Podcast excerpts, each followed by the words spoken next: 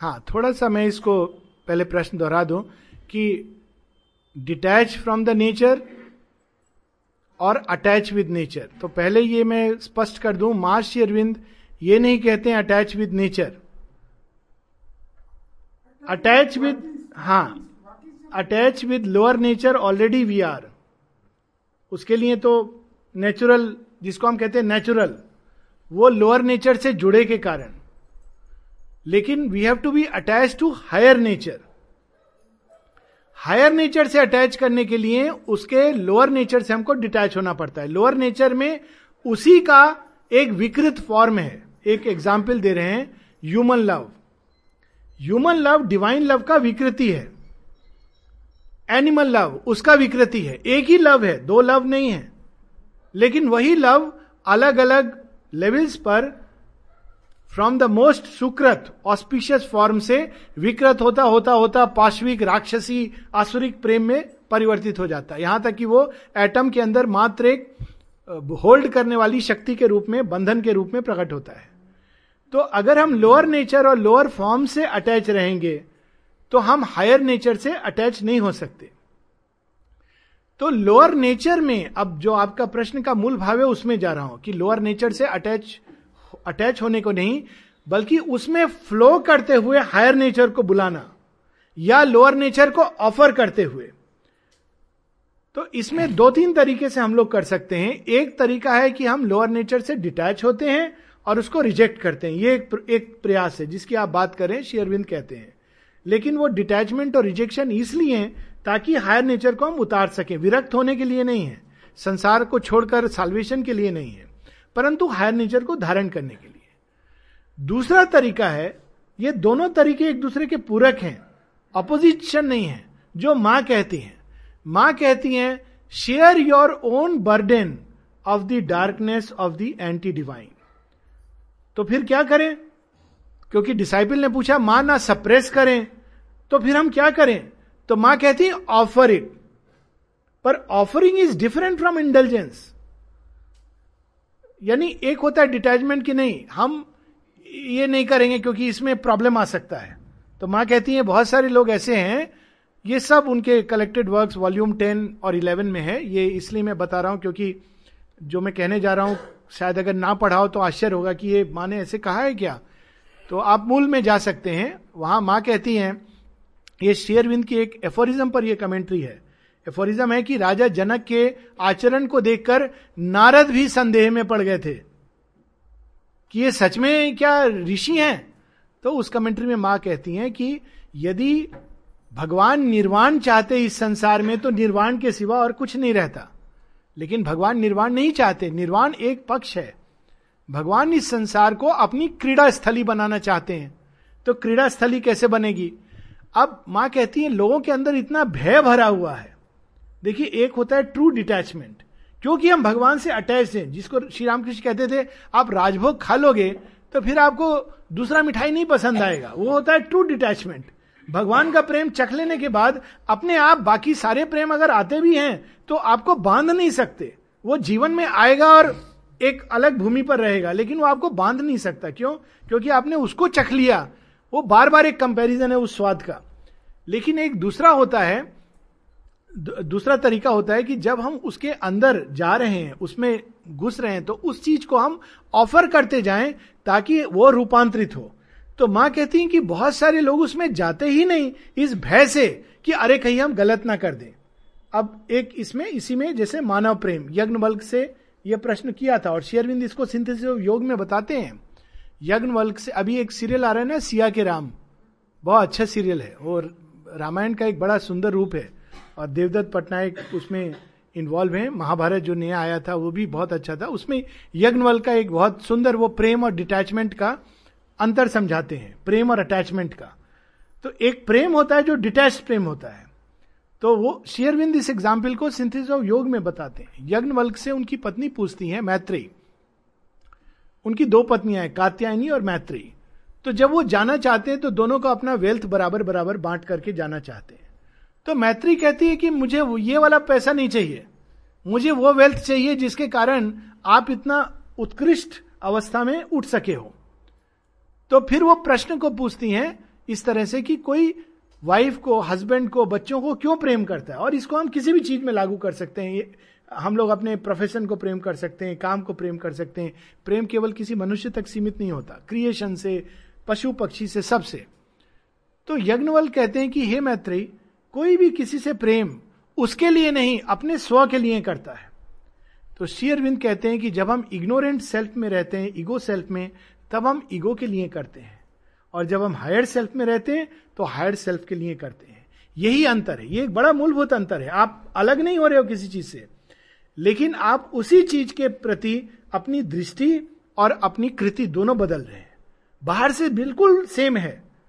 ये नहीं कर रहे हो कि इसको मैंने छोड़ दिया, उसको छोड़ दिया। क्यों? क्योंकि ये तो भयानक है।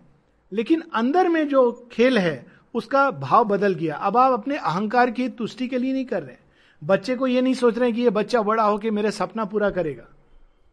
बच्चा बड़ा होकर भगवान के स्वप्न को पूरा करेगा। बहुत से लोग ऐसे बोलते हैं ना इंडिया ऑफ़ माई ड्रीम्स एक बार एक सेमिनार हुआ था। सब डिवोटी लोग बैठे थे। तो किसी ने कहा I want one day India of my dreams गलत है। It should be India of Sri Aurobindo's dreams India of the divine's dreams वो एक अलग चीज़ है। तो ये सब कुछ वही है। डिटैच से जो हम लोग समझते हैं, उसको छोड़ देना। लेकिन अंदर में आप अपने इगो सेंस से डिटैच हो गए हैं, अपने डिजायर्ड सेल्फ से डिटैच हो गए हैं, और उसके जगह आपने डिवाइन लव को आधार बनाया है जीवन में उतरकर नानाविध संबंध जोड़ने का। So that is where the two are reconcile पर अपने ईगो सेल्फ और डिज़ायर सेल्फ से तो डिटैच होना ही पड़ेगा नहीं तो, तो वो लोअर नेचर का खेल हो जाएगा। ये एक प्रश्न है जो आया है। An aphorism by Sri Aurobindo states आ बहुत सुंदर है। वॉट आई विस्ड और thought to be the right thing does not come about therefore it is clear यहाँ पर एक ये जो therefore it is clear Sri Aurobindo एक um, um, है इसमें। ये ये नहीं कह रहे कि therefore it is clear means logically Sri Aurobindo एक प्रकार का अच्छा ऐसा हुआ तो तुमने यह निर्णय ले लिया। चेन्नई में फ्लड्स आया तो तुमने यह निर्णय ले लिया कि भगवान तो करुणा में नहीं है क्रूर है। उस सेंस में कह रहे हैं therefore what I wished और thought to be the right thing does not come about therefore it is clear that there is no all wise one who guides the world but only blind chance और a brute causality अभी बच्चे आए थे उड़ीसा से। बड़ा सुंदर interaction हुआ था उनके साथ। दो रात पहले, चार तारीख, चार चार को हुआ था मेरा, बच्चों के साथ, रात साढ़े आठ बजे। तो एक बच्चे ने बड़ा सुंदर प्रश्न पूछा। कहा, बारह, तेरह साल के बच्चे। साहस नहीं होता लोगों में ये प्रश्न करने का।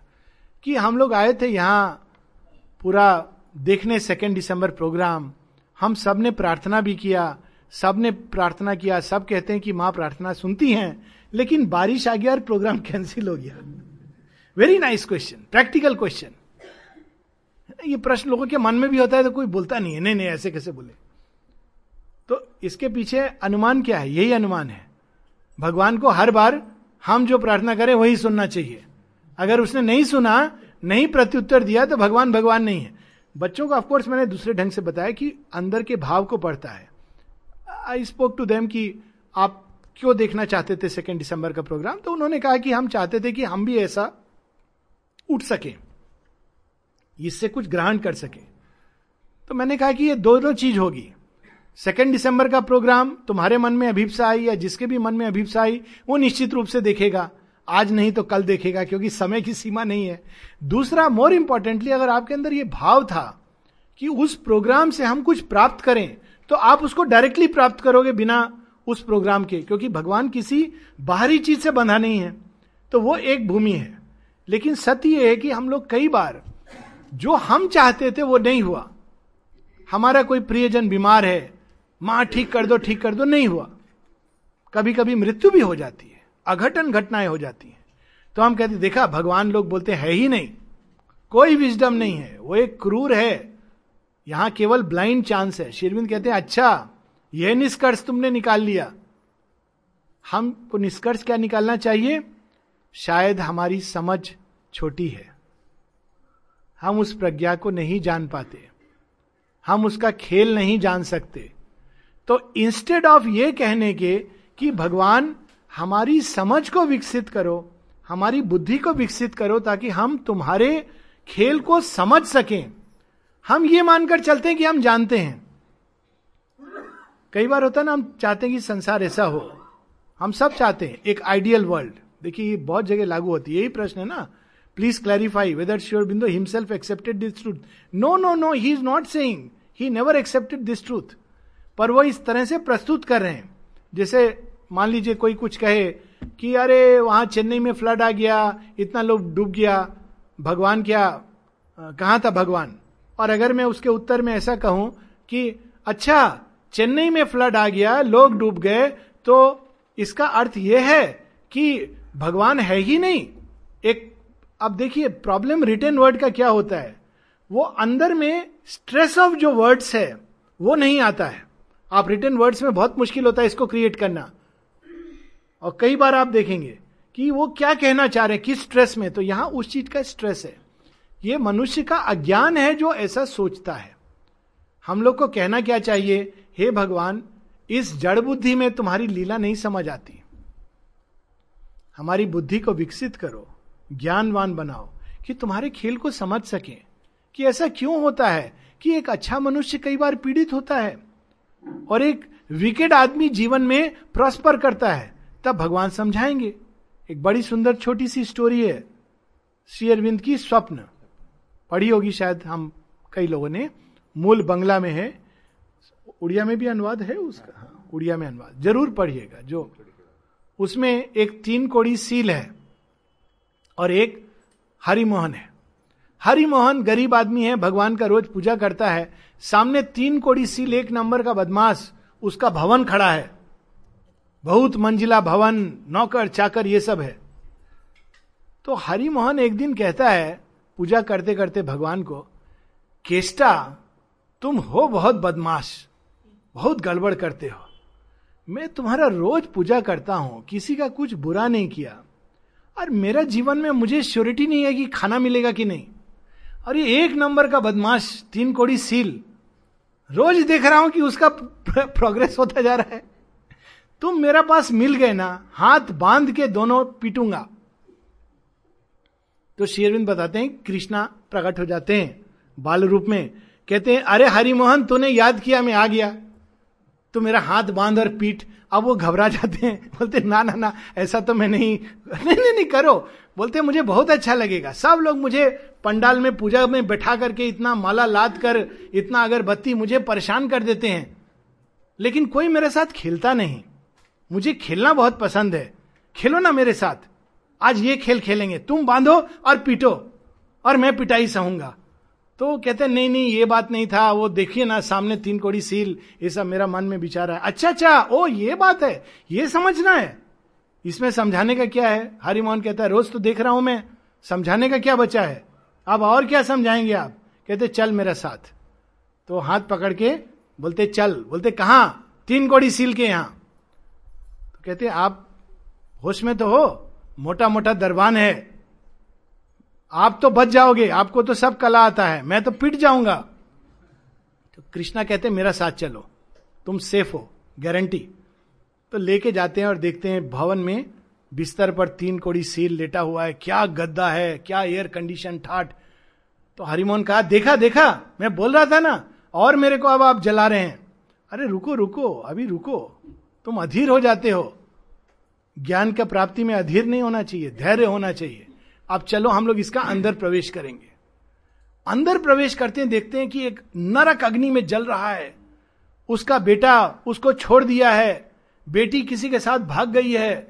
बिज़नेस डूब रहा है। इनकम टैक्स वाला लोग का रेड पड़ने वाला है। शेयर मार्केट का पैसा डामाडोल हो रहा है। वो सोच रहा है, क्या करूँ क्या करूँ? जल रहा है नरक अग्नि में, इधर, उधर इधर, उधर, ऊपर नीचे हो रहा है। तो फिर वो कहता है, कहाँ ले आए हो मुझे? निकालो निकालो। तो कहते तुम ही तो चाहते थे तीन कोड़ी सील का घर में। ये देखो। भागता है। फिर वो देख, ले जाते हैं एक पर्वत पर, जहाँ एक सन्यासी बैठा है और कहता है, भूख प्यास जब माँ चाहेंगी, भगवान चाहेंगे, सब आ जाएगा खाना। फिर भगवान स्वयं जाते हैं उसको खाना खिलाने और चीटियाँ काट रही हैं और आनंदित हो रहा है। तो कहते, देखो, एक इसको भी देखो। हम लोग का समस्या क्या है? हम लोग जीवन को बाहर से देखते हैं, बाहर से समझते हैं, बाहर से पकड़ते हैं। और जो ज्ञान होता है, वो जीवन को अंदर से देखता है, अंदर से पकड़ता है, अंदर से समझता है। और इस खेल को समझने के लिए अहंकार से मुक्ति और समता का अभ्यास बहुत ज़रूरी है। एक बड़ा सुंदर गुरु नानक का एक पद है, साधो मन का मान त्यागो। हिंदी में ही है। काम क्रोध संगति दुर्जन की तासे अहनिश भागो। फिर आगे वो कहते हैं, अस्तुति, निंदा, दोनों त्यागी, खोजे तब निर्वाणा। जब तक आदमी अपना स्तुति और भगवान भी मेरा हिसाब से चले, ये मतलब यही हुआ, भगवान मेरे हिसाब से चले। अस्तुति, निंदा, दो त्यागी, खोजे तब निर्वाणा। कह नानक, यह खेल कठिन है। कौ गुरुमुख जाना। गुरु की कृपा से, भगवान की कृपा से, माँ की कृपा से वह ज्ञान अंदर में प्रकट होता है कि जब हम जान सकें, एक इससे बहुत जुड़े हुए एफोरिज्म है एक और एफोरिज्म में बता दूँ, फिर ये दूसरा प्रश्न लेंगे। जहाँ पर शेयरविंद कहते हैं कि सर फिलिप सिडनी जाते हुए जब उनको ले जाया जा रहा है एक्सिक्यूशन के लिए, गला काटने के लिए, फांसी पर लटकाने के लिए तो वो कहते हैं but for the grace of God go Sir Philip Sidney to the gallows भगवान की कृपा नहीं थी, इसलिए मैं जा रहा हूँ। तो शेरविंद कहते हैं better if he said but पहले कॉमा है, फिर but for the grace of God go Sir Philip Sidney to the gallows भगवान की कृपा है, इसीलिए आज सर फिलिप सिडनी फांसी पर लटकने जा रहा है।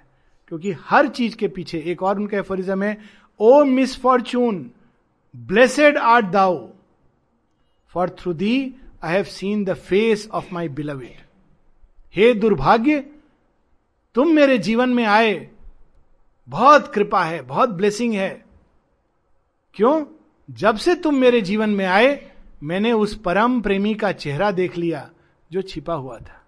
तो ये आशय है। यहाँ श्री अरविंद आयरनी के रूप में ये प्रस्तुत कर रहे हैं। वो इसको नहीं मानते, बिल्कुल नहीं।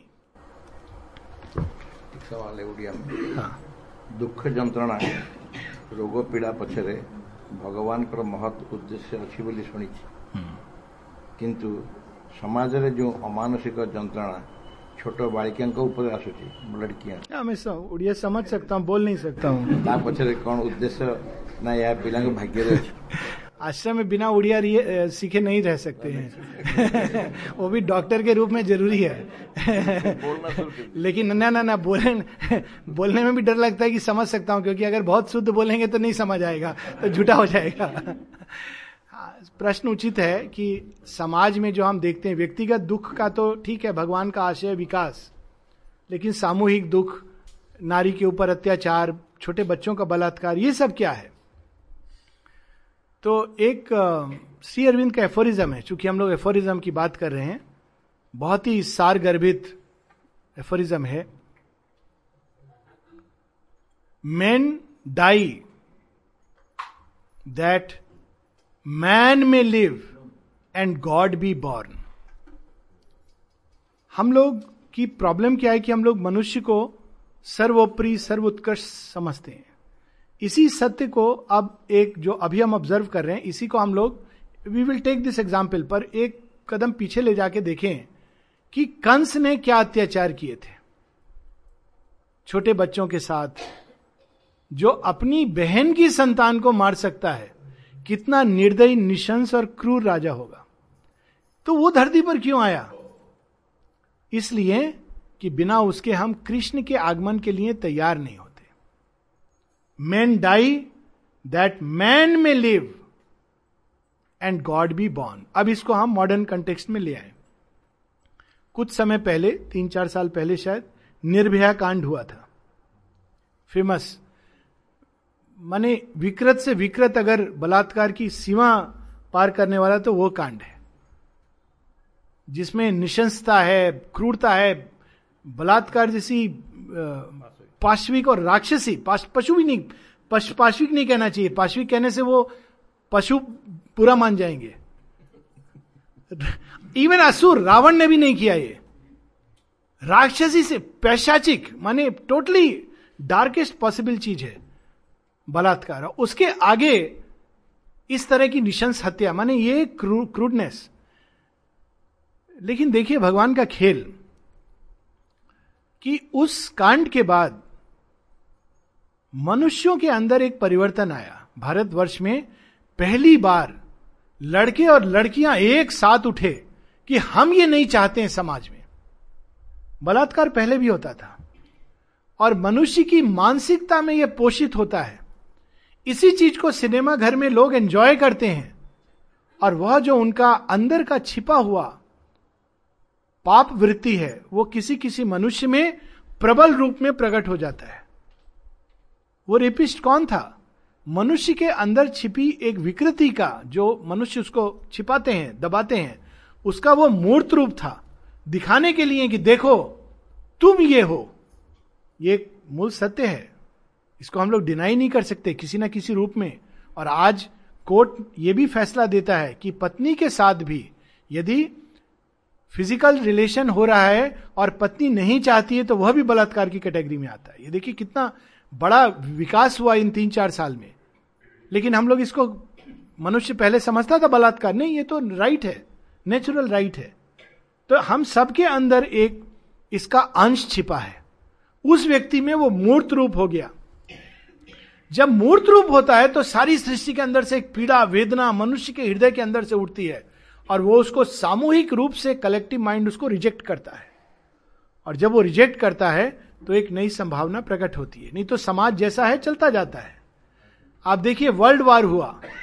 वर्ल्ड वार में इतने भीषण कांड हुए, जिसकी हम कल्पना नहीं कर सकते हैं, जिसके सामने बलात्कार इत्यादि एक एक बहुत सीमित हो जाए। नहीं, आप दे दीजिए, यहाँ रख दीजिए, कोई प्रॉब्लम नहीं। It it all can go on together experience ran from point to point of joy no problem तो उसके बाद क्या हुआ? पहले विश्व युद्ध के बाद दो बातें हुई।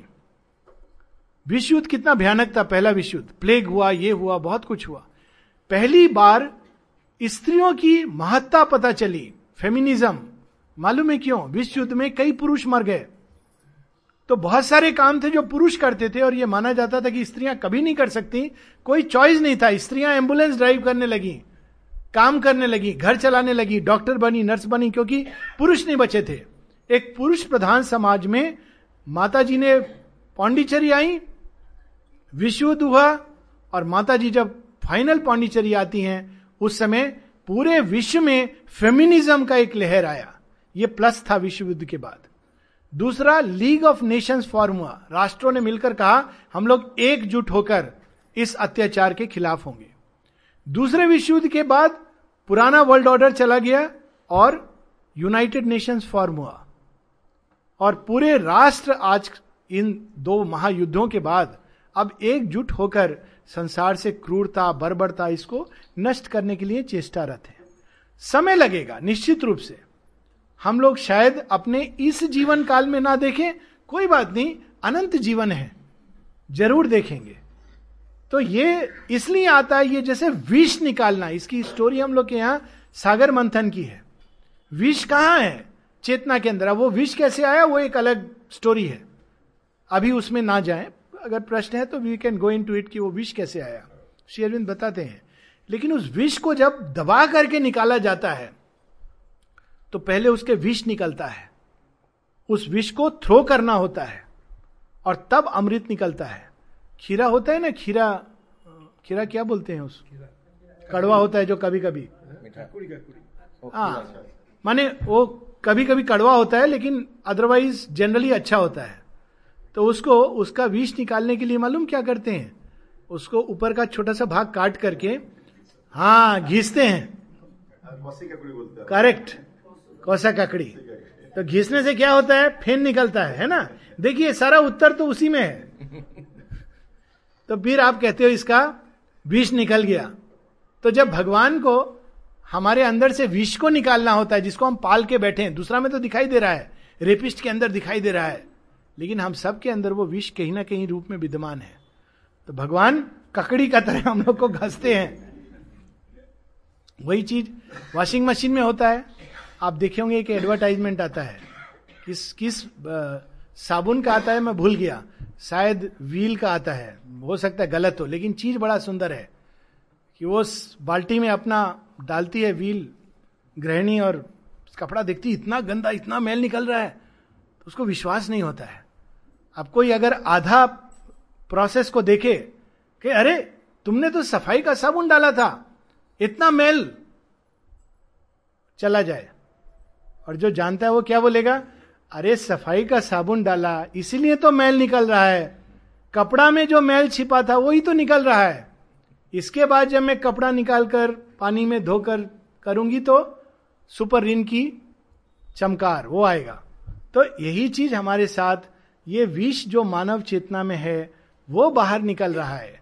और उससे हमको घबराना नहीं चाहिए। कालकूट जब निकला तो भागने लगे देवता भी और असुर भी। वहाँ पर हमारे शक्ति का हम, हमको परिचय होता है, समर्पण का, श्रद्धा का, कि हम माँ से शक्ति मांगे, धैर्य मांगे, समर्पण करें, श्रद्धा मांगे, और उसे इस विश्व वमन के फ़ेज़ से, इस विश्व वमन के युग से निकल जाएँ। और जब ये निकल जाते हैं तो ठीक जैसे महाभारत काल के बाद परीक्षित वो राज्य करता है। तो वैसे ही इस युग संधि के काल के बाद नई चेतना का राज्य होगा। तो ये सब नेसेसरी प्रोसेस है। काश नेसेसरी नहीं होता, लेकिन नेसेसरी है।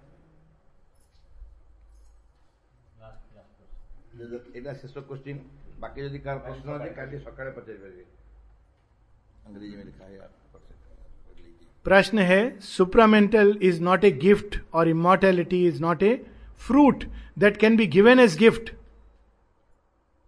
ये शेयरविंद की राइटिंग्स में बहुत ज़रूरी है, पहले तो वो कब लिखा गया उसको कंटेक्स्ट में डालना। ये पहले की राइटिंग है before the mother's coming so we should know the context माँ के आने से बहुत सारी राइटिंग उनकी चेंज हुई हैं। चेंज माने वही सत्य है, लेकिन अब वो चीज़ माँ के प्रेजेंस के कारण सरल हो गई। Then with what practical attitude should one confront death that is there at present death और इमोर्टेलिटी पहले ये स्पष्ट हो जाए कि जिसको हम डेथ समझते हैं और जिसको इमोर्टेलिटी समझते हैं, वो हमारी समझ सीमित है। हम शरीर के सदैव रहने को इमोर्टेलिटी समझते हैं या इस सीमित पर्सनैलिटी के सदैव रहने को इमोर्टेलिटी समझते हैं और उसके समाप्त हो जाने को मृत्यु कहते हैं। लेकिन दोनों ही मिस्टेक हैं। और सच में अगर ये सीमित पर्सनैलिटी सदैव रही तो बहुत भयानक होगा। वो गिफ्ट से ज़्यादा अभिशाप होगा। अश्वत्थामा देखिए, बेचारा अकेला घूम रहा है, कोई दोस्त नहीं बचा। उसको अभी महाभारत के लिए टेलीविज़न ढूंढना कोई दिखाएगा भी नहीं। अब तुम अश्वत्थामा है, भागो भागो भागो। वो जीवन बहुत भयानक जीवन होगा कि सब साथी चले गए। हम इमोटल हैं। क्या करेंगे? बैठ कर अकेले गम करेंगे, दुख करेंगे। अरे, हमारे टाइम में 300 साल पहले ऐसा होता था। कोई समझ नहीं रहा है। वो गिफ्ट नहीं होगा, वैसी इमोर्टेलिटी तो अभिशाप होगी। तो immortality is not the personal survival of the body और the limited physical personality centred around the ego पहला चीज़। तो फिर इमोर्टेलिटी क्या है?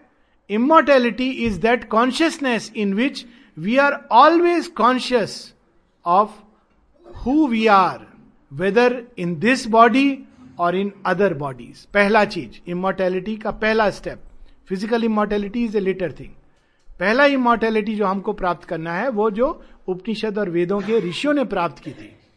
वो क्या इमोर्टेलिटी है? उस चेतना में प्रवेश करना, जो सदैव थी जो है और रहेगी। एक बड़ा सुंदर शिवरबिंदु का एफोरिज्म है वेदर आई लिव और डाई आई एम वो आई एम एक सीमित सत्ता नहीं है। और जब उस चेतना में साइकिक बींग साइकिक बींग का साक्षात्कार और एक होने से स्वतः ही इमोर्टेलिटी की कॉन्शियसनेस आती है। आप जानते हो कि आप शरीर के मरने से नहीं मरते। ये स्पष्ट ज्ञान आइडेंटिटी के साथ आता है। तो पहली चीज़ इमोर्टेलिटी के बारे में यह है, जो मृत्यु के तांडव के बीच में हम लोगों को जानना है, कि बाहर से जो शरीर मर रहा है और जी रहा है, उसके बीच भी हम इमोर्टेलिटी को एक मूलभूत रूप में प्राप्त कर सकते हैं। यह पहला एटीट्यूड होना चाहिए हमारा। और वो भी गिफ्ट के रूप में नहीं मिलता है, उसके लिए भी साधना करनी पड़ती है। अब वो साधना, प्रेम, समर्पण, त्याग, साधना का मतलब ये नहीं कि तन कर बैठ जाना हंसना बंद कर देना स्माइल नहीं करना, वो पागल खाने की तरफ़ जाने का लक्षण है, साधना का लक्षण नहीं है। पर किसी ना किसी रूप में समर्पण आसान नहीं होता, सच्चा समर्पण। श्रद्धा बहुत रेयर गिफ्ट है जो छीनने के लिए बहुत सारी शक्तियाँ आतुर है, उसको संभालना ही बहुत बड़ा बात है। भगवान से प्रेम रेयरेस्ट ऑफ़ गिफ्ट है। तो वो गिफ्ट हमको इमोर्टेलिटी दे सकते हैं। किसकी इमोर्टेलिटी हमारी चेतना की इमोर्टेलिटी पहली चीज़। मृत्यु भी वो नहीं है जिसको हम मृत्यु समझते हैं। यदि देह का बदलना और पर्सनैलिटी का बदलना मृत्यु है तो हम सब तो एक जीवन में कितनी बार मर चुके हैं? ना देह वो देह है जो बचपन में था, ना हमारी पर्सनैलिटी वो पर्सनैलिटी है जो बचपन में थी। तो ये शरीर के देह के बाद दूसरा देह, दूसरी पर्सनैलिटी आएगी। वही जो प्रोसेस चल रही थी लाइफ में, वही होगी। सिवाय इसके कि कंप्लीट ऑर्गन ट्रांसप्लांट होगा फ्री ऑफ़ कॉस्ट तो मृत्यु दुख की घटना तो है नहीं। मृत्यु के बारे में जो दुख है ये अज्ञान है। मृत्यु कभी भी दुख का कारण नहीं है। हम जुड़े होते हैं उन चीज़ों से जिसको खोना नहीं चाहते इसलिए। लेकिन अगर हमको पता चले कि जो मिलने वाला है वो क्या है शेयरविंद एक जगह लिखते हैं कपड़ा फट गया। बच्चे बच्चे लोग होते हैं ना बच, कपड़ा फट गया। दुखी हो रहे मम्मी मेरे को ये कपड़ा बहुत अच्छा था। अगर मान लो मम्मी बोले अरे अरे इससे भी बहुत अच्छा कपड़ा तेरे लिए ला के रखा हूँ। दुखी हो गए मम्मा, मम्मी दिखाओ। अरे ये, अरे वाह। ठीक है ठीक है, मम्मी, कोई बात नहीं है। जाने दो। ये चीज़ है। तो मृत्यु तो एक रेडिकल चेंज है। इवोल्यूशन है। विकास है। नया जन्म है। उसमें दुख क्या? हाँ जिससे हम जुड़े थे, आसक्त होकर अटैच थे इग्नोरेंट लोअर नेचर के थ्रू उसको खोना पड़ेगा। और जो गया उसको तो यह भी नहीं मालूम होगा कि खोया। पीड़ा उन लोगों के लिए जो स्मृति को लेकर रहते हैं। मृत्यु में पीड़ा जो होती है, उस व्यक्ति को नहीं होती जो जा रहा है। जो रह गया, उसको पीड़ा होती है अटैचमेंट के कारण होती है। भगवान दुख नहीं देना चाहते। लेकिन ये एक प्रकृति का, ये इग्नोरेंट नेचर का एक खेल है, जिसमें ये दुख आता है नेचुरल है। ये नहीं कि दुख नहीं आता है। आता है। सबको आता है क्योंकि वशिष्ठ ऋषि को, पुत्र को खोने पर इतना दुख आया था कि स्वयं को बाँध करके कूद गए नदी में। तो नदी ने देखा इतने बड़े ऋषि बांधन काट दिए तो नदी का नाम पड़ गया विपासा पाश काट देने वाली। तो दुख होता है, ये नेचुरल है, लेकिन फिर भी वो अज्ञान के कारण है। तो हमको उस समय ये याद रखना है कि इस समय जो मेरी प्रतिक्रिया हो रही है, वो अज्ञान की प्रतिक्रिया हो रही है। तो उस प्रतिक्रिया में बहने की जगह, माँ माँ माँ, मुझे इससे निकालो, मुझे फिर से तुम्हारा दर्शन चाहिए। कुछ क्षण के लिए मैं भ्रमित हो गया हूँ। माँ, ये दृश्य भयानक है। माँ, तुम मुझे अपनी गोदी में ले लो। जब हम ये भाव लाएँगे तो वो दुख मार्ग बन जाएगा। रोग, शोक भी भगवान की ओर जाने का मार्ग बन सकते हैं। इसीलिए गीता का पहला चैप्टर क्या है? उसका नाम क्या है? विषाद योग। विषाद योग कैसे बनता है? विषाद तब योग बनता है जब विषाद के समय पर हम उस विषाद में डूबने की बजाय हम भगवान की ओर मुड़कर कहते हैं, शिष्य स्ते हम साधिमाम। मार्गदर्शन करो। भ्रमित हो रहा हूँ। गात्र काप रहे हैं, शिथिल हो रहे हैं। रोना आ रहा है। भाग जाने का मन कर रहा है। ये सब आता है ना, किसी भी दुख से। चाहे वो मृत्यु का हो या किसी का, ये जीवन बेकार है। तब उस समय हमको याद करना चाहिए कि जब अर्जुन ने भी इस मृत्यु की विभीषिका को देखकर दुख शोक से संतापित हो रहा था वो तो इतना सेंसिटिव था कि होने के पहले संतापित हो रहा था। जो क्रूड माइंड होता है, वो होने पर संतापित होता है। अर्जुन ने देख लिया कि इसका परिणाम क्या होगा। कितना भी मैं कर लू, कुछ लोग मरेंगे इधर उधर से जो मेरे अपने हैं। और कितना दुख होगा। तो उस संताप ना आए इसलिए वो चेष्टा कर रहा है। लेकिन वो योग बन जाता है अर्जुन के लिए। क्योंकि वो कृष्ण की ओर मुड़कर कहता है, वो ये नहीं डाउट करता है, तुम कैसे भगवान हो? ये सब करा दिया। भगवान हो ही नहीं। मैं मूर्ख था, ऐसा नहीं कहता है। डाउट नहीं करता है कंप्लेन नहीं करता है। वो कहता है, मुझे नहीं समझ आ रहा। मुझे ज्ञान दो, शक्ति दो। मैं समर्पित हूँ। अगर ये भाव हम लेंगे तो वही दुख हमारे लिए योग का मार्ग ढूंढ देगा। ये माता जी ने अपने प्रेयर में भी इसका भाव है, और उनके वॉल्यूम टू में एक जगह है to know how to suffer बहुत अद्भुत ये कैसे है, कि पीड़ा हो तो कैसे पीड़ित हो? तो अभी के लिए, जब तक फ़िज़िकल लेवल पर भी इमोर्टेलिटी स्थापित नहीं हो जाती और तभी स्थापित होगी जब अहंकार का कण कण हमारी हड्डियों में से भी निकल जाएगा। अभी हमारे देह, मन के फैब्रिक में है egoism ego ego sense separative sense मन से हटा सकता है आदमी प्रयास के द्वारा समता अभ्यास करके, लेकिन हमारे देह में वो समाया हुआ है। जब उससे वो निकल जाएगा, तब अमृत तत्व नेचुरल होगा। तब तक के लिए हमको यह जानकर चलना है कि अमृतत्व ही हमारा सत्य है, मृत्यु नहीं, और इस भाव से जीवन जीना है। क्लोजिंग क्लोजिंग हम सावित्री कुछ लाइन से कर लें? चूँकि ये बड़े सुंदर ढंग से आ गया है, उसी पॉइंट पर तो हम लोग मृत्यु से श्री कृष्ण ने एक फॉर्मूला दिया, अनित्यम असुखम लोकम भजस्व माम। और एक फॉर्मूला श्री अरविंद दे रहे हैं जो हमको याद रखना है, मृत्यु के सामने। I should be able to find it हाँ ओके इट इज़ हाँ page six hundred six hundred one all here is a mystery of contraries मृत्यु और अमृतत्व, ये एक कॉन्ट्ररी है, बहुत सारे कॉन्ट्ररीज हैं। All here is a mystery of contraries darkness a magic of self hidden light जब घना अंधकार हो तो श्रद्धा जगानी चाहिए, इसमें भी प्रकाश छिपा है। मेरी माँ इसमें भी है। Darkness a magic of self hidden light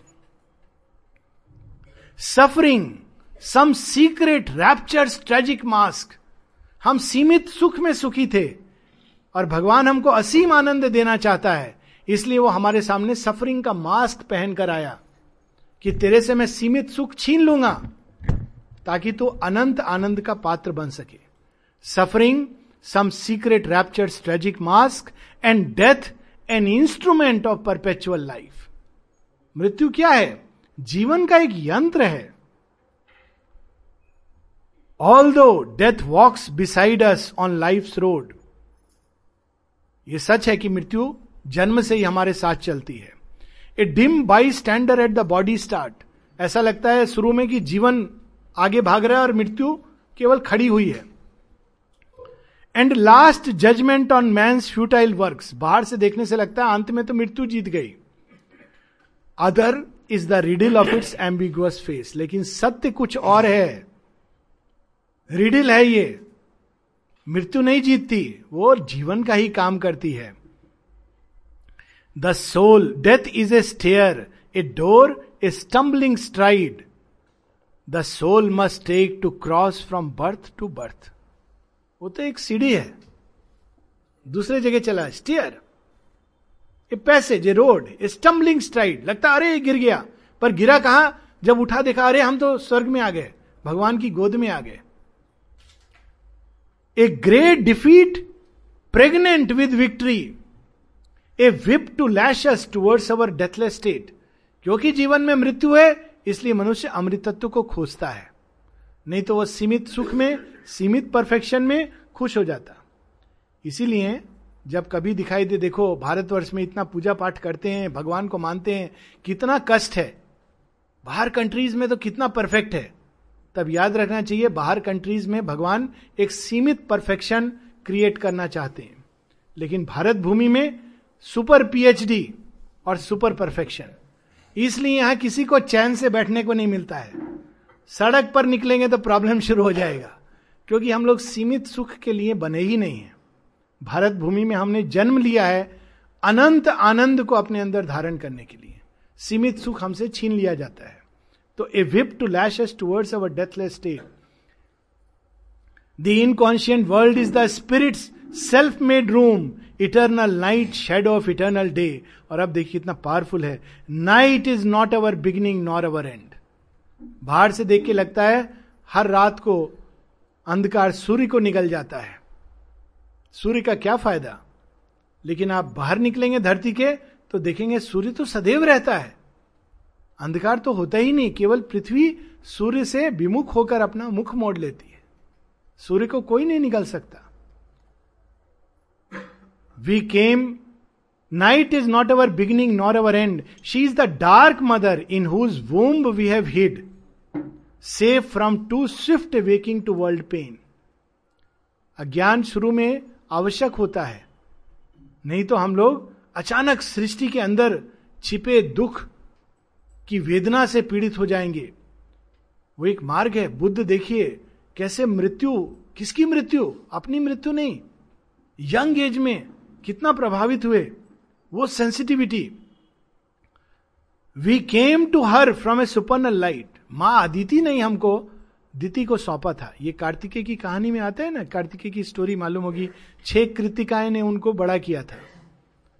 और माँ कौन थी उनकी? माता पार्वती। तो कृतिकाओं ने क्यों बड़ा किया था उनको? छह कृतिकाएँ। ये आवश्यक था प्रारंभ में। क्योंकि कार्तिक को जिस काम के लिए करना है, असुर का संघार उसके लिए उस ऊर्जा को छह भाग में पोषित होना था, डिवीज़न के कॉन्शियसनेस में।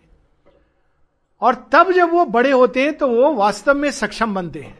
तो हमको पहले इस डार्कनेस में जाना पड़ता है, लेकिन माँ तो प्रकाश ही है। By light we live and to the light we go we came to her from a supernal light by light we live, and to the light we go.